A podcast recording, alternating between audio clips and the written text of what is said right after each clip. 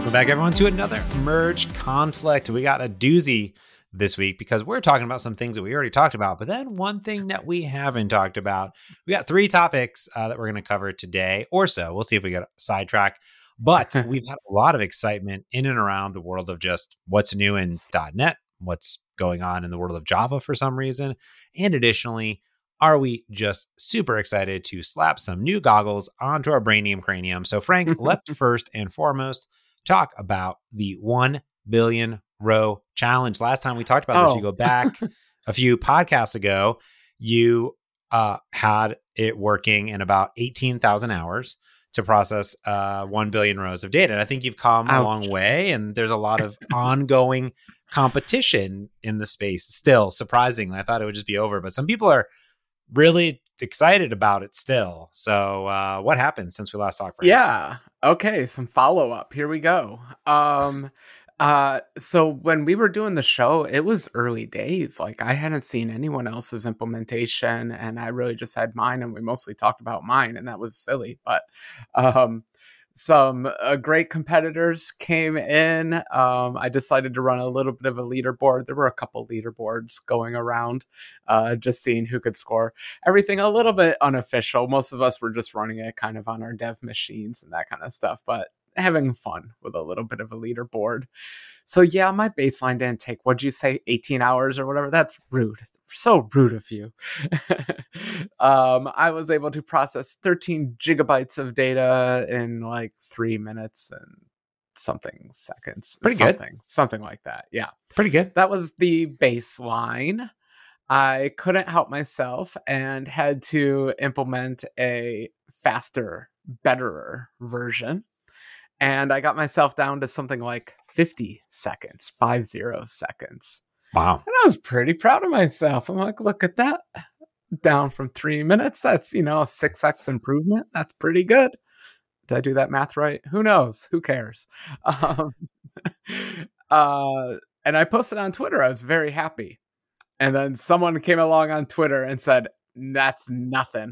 I am so much faster than you. So Victor, I'm not sure how to say your last name, but I'm going to go with your username, Buyback Off, Victor Buyback Off, with an amazing speed. I forgot what I first measured it at, but the current version I'm measuring is 2.69 seconds to parse 13 gigabytes of data. I forget what that speed is, but that's around, I mean, what? It's 13 divided by 3. Whatever. Yeah. It's pretty good. Second.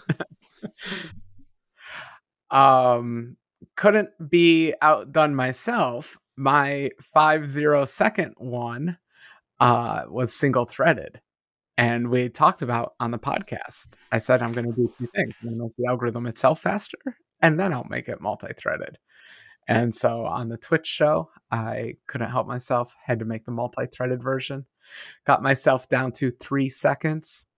And then after the Twitch show, couldn't help myself a little bit more and got down to 2.68, 2.67-ish seconds on my computer. And I kind of took first place on my computer between all the algorithms, and I was pretty proud of that. I feel a little janky winning by 10 milliseconds, but I'm going to take it because it was a reliable 10 milliseconds that I could win by. Yeah, and I think since then, on Twitter at least, what I've seen is a bunch of other people that have been spiking different things and contributing still, but doing it on their own machines and rerunning stuff. And who knows? I think someone got it down to like a second or something like that.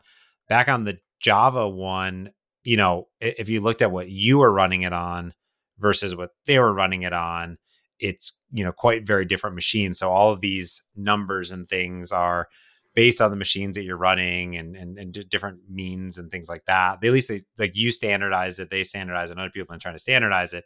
So it's been fun to see what they got it down to. And they got it down to about 2.5 seconds or so, which is kind of in line. You're kind of cool. Yeah, it is. And it's fun to think like, oh, well, that is kind of cool. I can process that much data in a very short amount of time.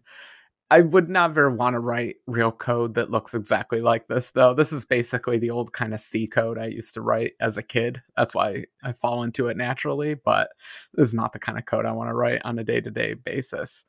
But it's fun, and we've all gotten to the point in our code where we're basically machine dependent.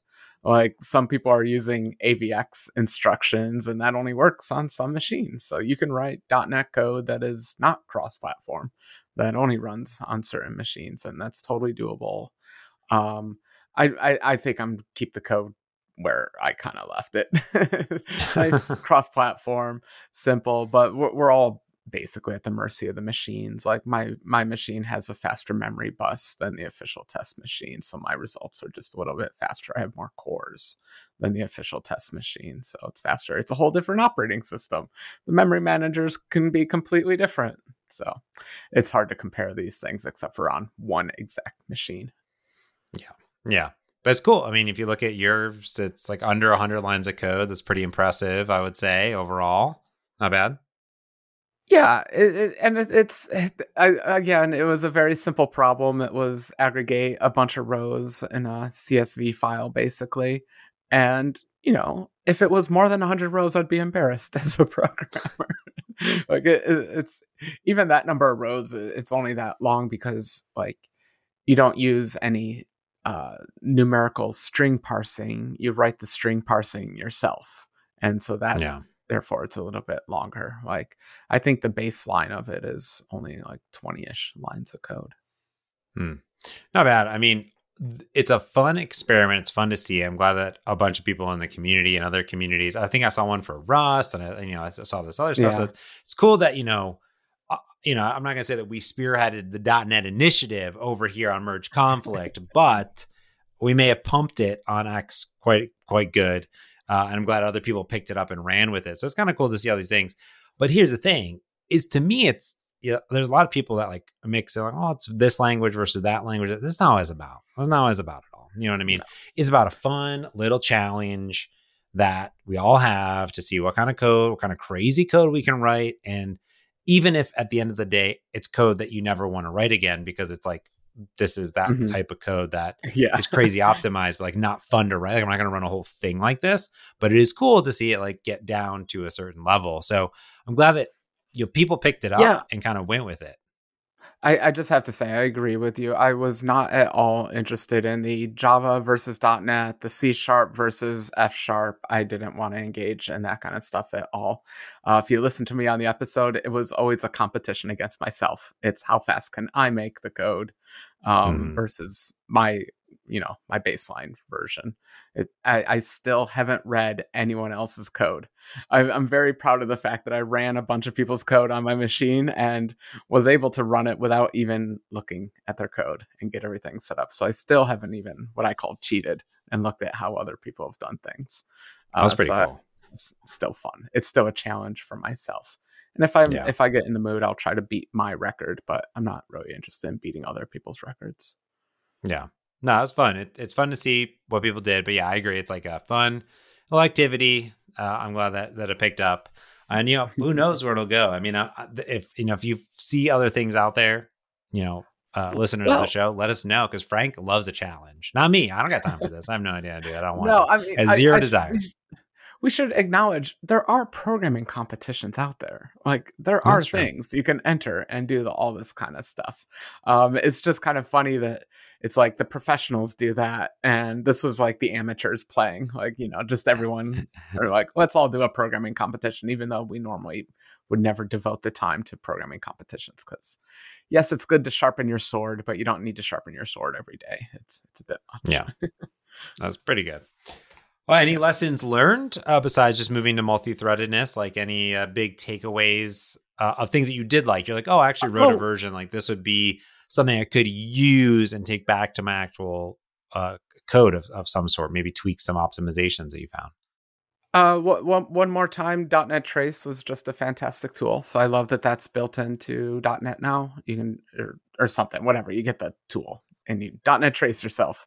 And it's absolutely wonderful that you can do that with any kind of program. hey, micro optimization is still here to stay. It's fantastic. Like, instead of calling int parse, if I just parse things as an integer, you were, I think, making fun of me. I was storing my numbers as floating point, double precision, 64-bit floating point numbers. And you're like, Frank, do they really need to be 64-bit? Obviously not. I went really drastic, though, and I actually used fixed point arithmetic. And that bought me a lot. That's what got me down from 3.30 seconds down to the 2.7s-ish area. Oh, wow. So just going from double precision math to fixed point integer math got me a lot. Garbage collector does get in the way when you're trying to parse 13 gigabytes of data. Go figure. You don't want to be allocating, 1 billion rows. It's just a little too much pressure to put on garbage collectors. So I stuck with struct objects for most things. Dictionary, stupid system collections, generic dictionary is the fastest data structure on the planet. I do not know what evil tricks they play in the JIT. James, I hand wrote because I was convinced, absolutely convinced I could make this thing faster. Looking at the profiles, thank you, .NET Trace. Looking at the profiles, I was like, I can make this faster if I eliminate a couple calls to the dictionary. I will handcraft my own binary tree, and I will walk the binary tree as I'm reading data in the file, and it's going to be so fast. It's going to walk, and it's going to have the answer just as it hits the last byte. It's going to be gorgeous. I coded all that up twice as slow as dictionary. Dictionary tried it out. Dictionary insert. Oh, that stupid dictionary is so fast. So if you ever are blaming dictionary for your performance problems, you're wrong. That thing is so fast. That's great. That's awesome. Yeah. Those were the big ones. And then obviously multi-threading is what really... You want to flood the I/O bus with requests, and you need lots of processors to flood it with requests. If you got the processors, use them all, I say. Yeah. Not many things do. All the top scoring ones immediately, I have my computer advertises 20 processors, so I immediately spike to 2,000%. Yeah. It's hilarious. Let it purr. Talking about things purring. Well, you have a cat, but not talking about your cat, but let's talk about the Apple Vision Pro. Because we maybe have pre-ordered one. This pod, we record on Tuesday, days before it comes out. I am torn. I'm torn all over the place. Now, Frank, they have started. You can venture to an Apple store, and they will give you the hour-long tour of the Apple Vision Pro. Have you read about the process? In-store demo? Have you heard about it? I heard about it, like, I think a few people, they were demoing it a few months ago, and I think I had read a blog or something about it, but no, nothing recent. So I'm a little bit nervous because I really do want the eyeglass corrective one, and I heard that you have to go to a store for that, but I'm totally not going to go to the store, especially now that it's after I've hopefully ordered it. Yeah. No, please go on. So... you can demo it in store and try it out today. You can go in, do it. Now, I don't know. I think they said they had like 10 to 15 units per store or something like that, which is not that many. Now, the fascinating part is that you have to like install the app. I think it's just the App Store app or whatever. Not the App Store app, but the Apple Store app. Mm-hmm. And you have to do a 3D scan of your face to demo the device. And the reason that, and you'll have to do it to buy it as well. And that is because they're matching your face in your head with the specific strap that they'll actually bundle it. So if you end up buying it online or in the store, there's this range of like all of these straps, and they hand, like, I don't know what the box is going to look like, but I'm imagining it's like everything's the same except for like, here's a person is put, like a physical person is going to pick out the strap and then put it down for you into yours, signed by, John, for Frank, and like a handwritten note. Love Steve Jobs. Yeah. What is this product? So now that's just like, that's like, it's like a 10 to 15 minute process. Oh my God. And then they give you a 20 minute demo in store. They have to explain it to you to do all stuff. And that's per person in general. Now I was thinking also, if I get an Apple Vision Pro, can Heather use my Apple Vision Pro? Like, is her head the exact same size as my head? Like, will it make a difference? I'm going to say all of this is just the icing on the cake, because you know what it is. It's light leakage. It's going to be, do you have the cheekbones to support it, or do you need a high strap or a low strap? Everyone's face is shaped differently. And it's going to be how much light gets in between the edges. So I would say 100% she could, but she's going to get a degraded experience compared to yours. So it's the strap, and then it's also, you're right, the eye suction-y things. That makes sense. We've been debating. Like, I asked her, like, should I get it? I don't know. And like, blah, blah. She's like, I'm not interested. I'm like, I'm not really interested either, but I feel like if Frank gets one, I need to get one. And I don't know. Well, you know what I mean? So we're hosting the show in VR from now on. I thought that was the deal, the little blood pact we had made. We could. I don't know. I'm not sure. Okay, so there are some reports. People have done it, and Engadget has a nice write-up on it. So both Cher-Lynn and Dana went to go see it. Now, really fascinating. I'll give you a TLDR on this puppy, but they broke down fit and comfort of the straps, Apple immersive video and spatial videos, the Disney Plus app, typing experience with the virtual keyboard, Frank Krueger, meditation, encountering dinosaurs, and then final-ish thoughts. Now, I thought there wasn't going to be a virtual keyboard, but I guess there has to be one, right? Oh, there is.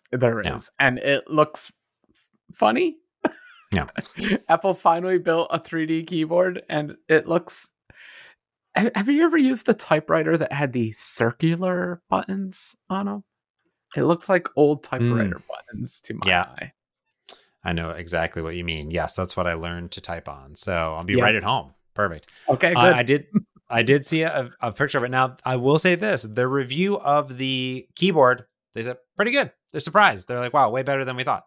Now, talking about the strap and the fit was fascinating, because it seems though, even though I did the whole scan, there was tweaking involved. And additionally... Dana, I'm pretty sure it was Dana on here, and Cher, they both got rid of the one strap and they went to the dual loop band. Dana said after 10 minutes, the single loop hurt her head. It hurt. It was like too heavy, and they even adjusted it and everything. And then they put the dual loop band on, and she was like, awesome. So every head's different, right? Different hair, different things. And again, what's fascinating is you have long hair now. What happens if you cut your hair? You got to change your loops, I guess. I am concerned. I'm curious what the ratio is going to be in the end. Like, is this Apple trying to like push their cool single loop one because it looks cooler, but is less effective than just two big straps strapping you in? I think so. Besides that, they said everything was pretty good. Said Apple Disney Plus, good. Typing, good. Countering dinosaurs, cool. Basically, here's what they said. They said it's the best VR, AR, MR headset that's not an VR, AR headset that they've ever tried, pretty much, for all intents and purposes. Yeah. And is very expensive. That's pretty much their overall review, which I think aligns with what we thought it to be. But they said it was mind-blowing. The mind-blowing experience, to quote Cher here. And but are they using it to spatially compute? You know, that's the thing. Like, if it's just another video game device, I'm going to be disappointed. If I can find a way to actually do some spatial computing, I'm going to be happy. And I think it's all going to hinge on that, which I honestly think it's going to hinge on app developers, because Apple hasn't shown an app yet that keep saying it. Sound like a broken record, but I still haven't seen the killer app for it yet. Yeah, and they did officially launch the App Store, and I did read a blog somewhere. We were complaining not too long ago that we didn't see. Know what apps there were. Yeah, exactly. So they did announce a bunch of stuff for them. I can't find it anymore. But basically, there's going to be some apps, you know. Yeah. I think it's even on the thing. So it's out there. There's going to be apps. Apps will be in the store. And there we go. Let's see. iMore, I think, has them. So they're out there. There's going to be some stuff. More than what we saw, at least the deal. I don't know. I have a few days to determine what I want to do. And I'm really not sure, Frank. I'm really not sure. Well, no, you had a couple days ago. So you made a decision. And I just hope it was the right one. I'm definitely putting an order in. Maybe I'll return it. Probably not, hopefully.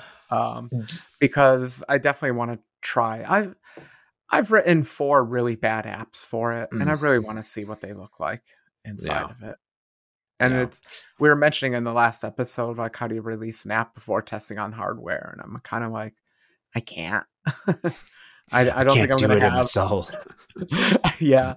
I don't think I'm going to have any day one apps. So my goal is to buy it and have week 1 apps or week 2 apps kind of thing. Yeah. Yeah. Well, we'll find out. You'll find out soon. You know, I will, if I got to say, I'm disappointed by the whole store experience. Like, a product that needs someone to personalize it for you is not a great product. I want the impersonal experience. I want the brown box to arrive at my door. That's what I like in a product. Do you think I should live stream my purchasing experience, like actually buying it? Yeah, that's the thing. You should. I think you're going to be swamped with YouTubers already doing that in your store, but yeah. All right, I'm gonna do it. I guess I gotta do it. I get my business credit card ready.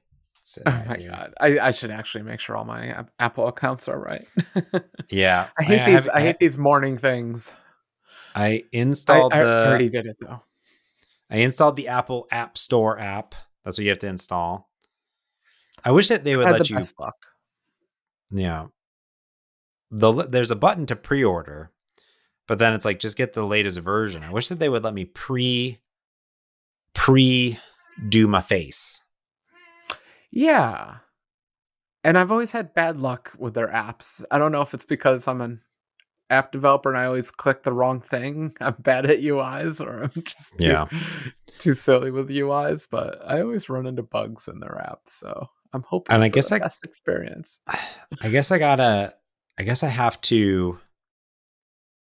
have to go in and change my payment system because it's probably not my business one. So it's probably a different one.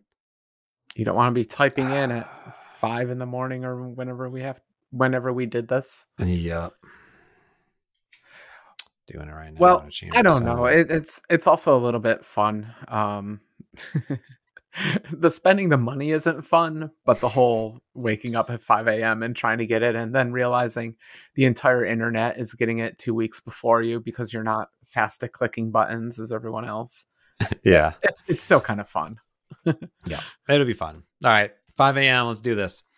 All right. Yeah. Last topic over here. The importance of source control, Frank Krueger. And I want to tell a story about how everyone should use source control. You should just use it. And it's very important. Did you delete some files? This sounds like... No.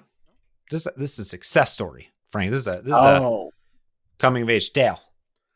Anyways, I've been migrating my apps, as you know, to the Maui of .NET. And in the process, you know, going through some stuff and going. And I do that all in a branch. Inside of source control, inside of Git. It's very important. Mm-hmm. Mm-hmm. And what's cool is that I will be migrating my source control over to GitHub Actions, and GitHub Actions can also work via branches. That's kind of cool. So it's not like I'm messing up my GitHub repository with a bunch of stuff because I'm implementing, you know, in my main, nothing. It's as if nothing has changed in a year. In fact, there's been no commits to my skiing app for like a year plus since last ski season. Hadn't been. No, nothing happens in the summer. No skiing happening. Don't need to do anything. Sits in the store, hangs out. And There's actually a really cool company out there. It's called Nordic Pulse. They're out of Canada. And what they do is they are a SaaS for cross-country ski places and to do grooming reports. So grooming is where they make the lines and they like spread it all out. So they do GPS grooming. So they load up the GPX maps and all this stuff. And then they give you real-time grooming reports. Super cool. Great. The place here that I built the app for started using them last year, which means I could integrate these basically real-time reporting via their API, which is JSON blobs, which is great. Anyways, this year they changed the API because year like two of their business, it's time for a new API. Yeah. Few things changed. The app somehow didn't crash because, man, I'm a great coder. Even though the schema all changed, I'm amazing. Thank you. And I was like, okay, it's still basically there, but some of the, like all the numbers of the percentage groomed are like zero and we're not getting reports anymore. I was like, it just started grooming. So we just got snow and contacted Steve, and Steve got back to me and blah, blah, blah. God and his company. And I'm like, all right, well, I guess I got to update the app. I know what I'm doing. It snowed 18 inches here on Saturday. So I'm like, I guess what I know I'm doing on Saturday is just can't ski. So I'm going to just work on the app. Love it. few things. I haven't touched this app in a year and several months. And a few things have changed. So one is I could no longer release an app update based on the current source code because Google requires you to build against a later version, a newer version of the Android SDK. Of course. Yep. Can't submit an update. You were too old. Yep. Apple probably would have been okay with it, but who knows what the Xcode requirements are. Should probably bring it up to speed. By up to speed, you mean, is this a Xamarin Forms app or a Maui app? This is Xamarin Forms. Well, the Xamarin Forms and a branch for .NET Maui. Right. Back to the branch. Right. Back to the branch. And that's all just UI changes, a few other things changes. So surprisingly, there's not a lot of changes to the code. Very minimal UI changes, very minimal source code changes. Not a big deal. So even though to bring the stuff that I would change in this mainline branch in Xamarin, like, because I'm not done with the Maui migration, right? There's a lot of testing. I need to do other stuff. I'm not ready, right? And I'm like, I'm not ready yet. Now, it's double-edged sword, though, because while the Maui conversion's much further along, I know that whatever's in the mainline in Xamarin Forms world is still supported till May, technically. And additionally, I know it works and it's good. And if I can get it to build, it'll be good to go. It still opens up in Visual Studio 2022. I'm a happy camper, bingo bango. And I know it's like close and I know the code base, boom. The problem is man, a year and 3 months ago, I was using like all sorts of different in-app billing stuff. I was using Mapsui, which is like their beta versions. And like, I'm like, all right, step one, can I just compile it as is? And the answer is yes, but also no. Because of Android's new requirements, I have to update the version and then I have to update NuGet packages that are then compiled against that. And it's like, bummer town. You know what I mean?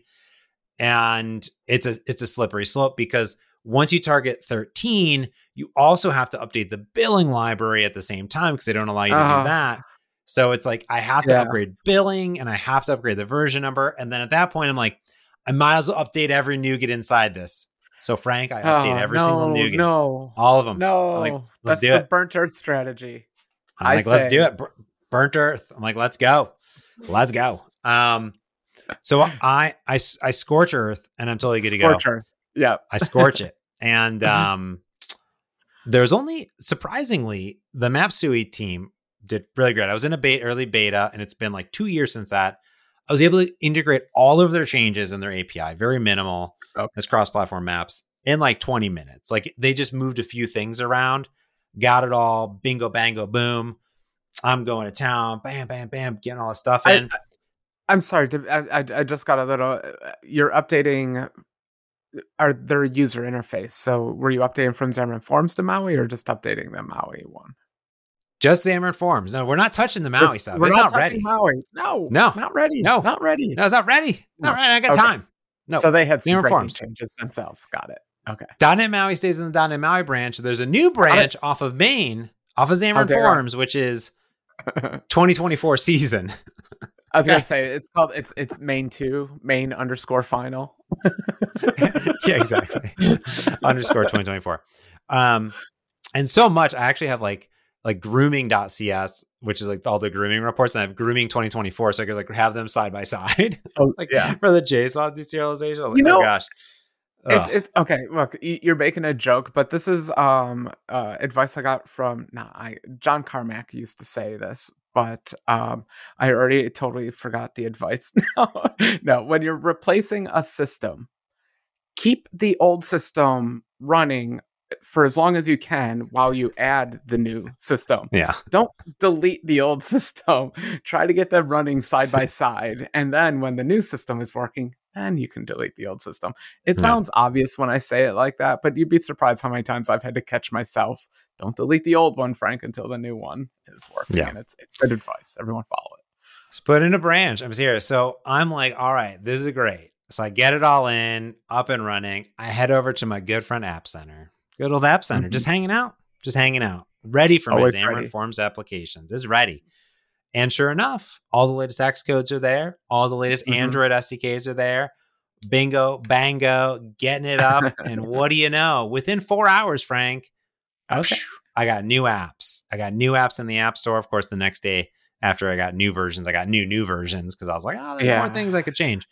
Okay. So anyways, it's all up there. I got it all working. I'm very excited. So this is the importance of source control, my friends, is now I will be able to take from main, put it into my Maui branch, figure out all the, because I've figured out the naming stuff and how this stuff works, be able to easily merge back that stuff. It's very minimal changes, but I didn't have to, for all intents and purposes, do something I wasn't uncomfortable with, right? I wasn't quite ready for it, right? And the great part now, maybe I never even have to worry about it for another year and a half. Yeah. Yeah. 2 years. It's good.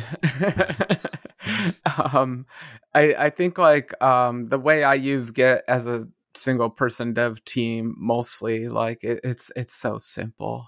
I very rarely have to deal with any kind of merges or anything. But even with a single person dev team, you definitely get into the case where you're working on version 1.6, but then you want to do a little patch to your current running one. 1.6 isn't ready to be released yet, but you still need to release an update.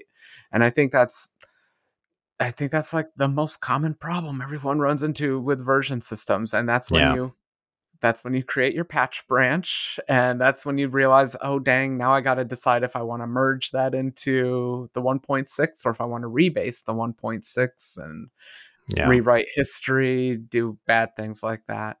I'm happy you had good Git success, but that is still. And I know everyone who's good at Git, you're all screaming, "No, it's easy. Here are the 6 commands to run."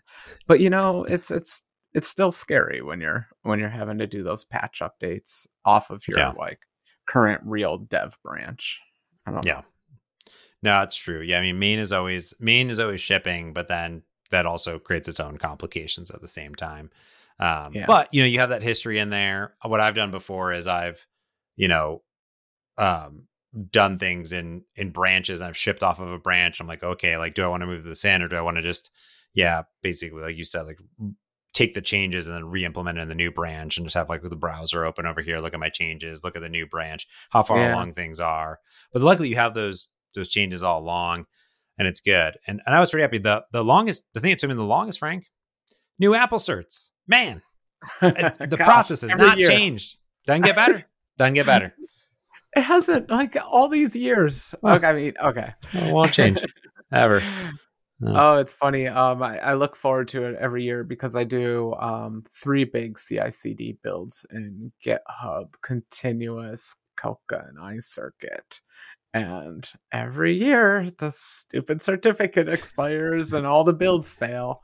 Yeah. And it's just, I know it doesn't sound like a lot, but man, it's tiring. Why can't they give us like 5-year certs? Please, Apple, 5-year certs. I know. Give me 2 years. I'll give you $200 instead of $100. How about that? That's a deal. That's a steal. I want the 6-pack of years. Okay. I want 6 years. in my throw out a free one. So, yeah, buy six, get one free. All right, well, that's gonna do it for this week's Merge Conflict. Frank, 3 topics, 35 minutes. What'd you think? Was it okay? I don't know. And now you're wearing your Apple. Oh, now if you're watching us on YouTube, he's got an Apple Vision Pro on. Oh my gosh. Well, no, I think that's the tricky thing. We've really talked up this Apple Vision Pro. This thing either be the greatest device ever, or it better be the biggest dud and ever, so we can just make fun of it for a month. Well, but between the two of us, we'll spend more money on this single device combined than the amount of money we've ever made on this podcast. Well, when you put it that way, James, happy Apple Day to you too. Not to mention, for our exclusive Patreon subscribers, you can go to patreon.com/mergeconflict.fm. There's a link in the show notes. You can actually hear Frank's dilemma if he not only wants to spend the $3,500, but does he want to spend an additional $4,300 on a brand new Apple developer setup? The Apple is, last week's episode, I call it the Apple Vision Pro developer dilemma, not only for all the things we talked about, but also for the developer rig setup. And it creeps in. This is the year of you giving Apple all the money, Frank. Wow.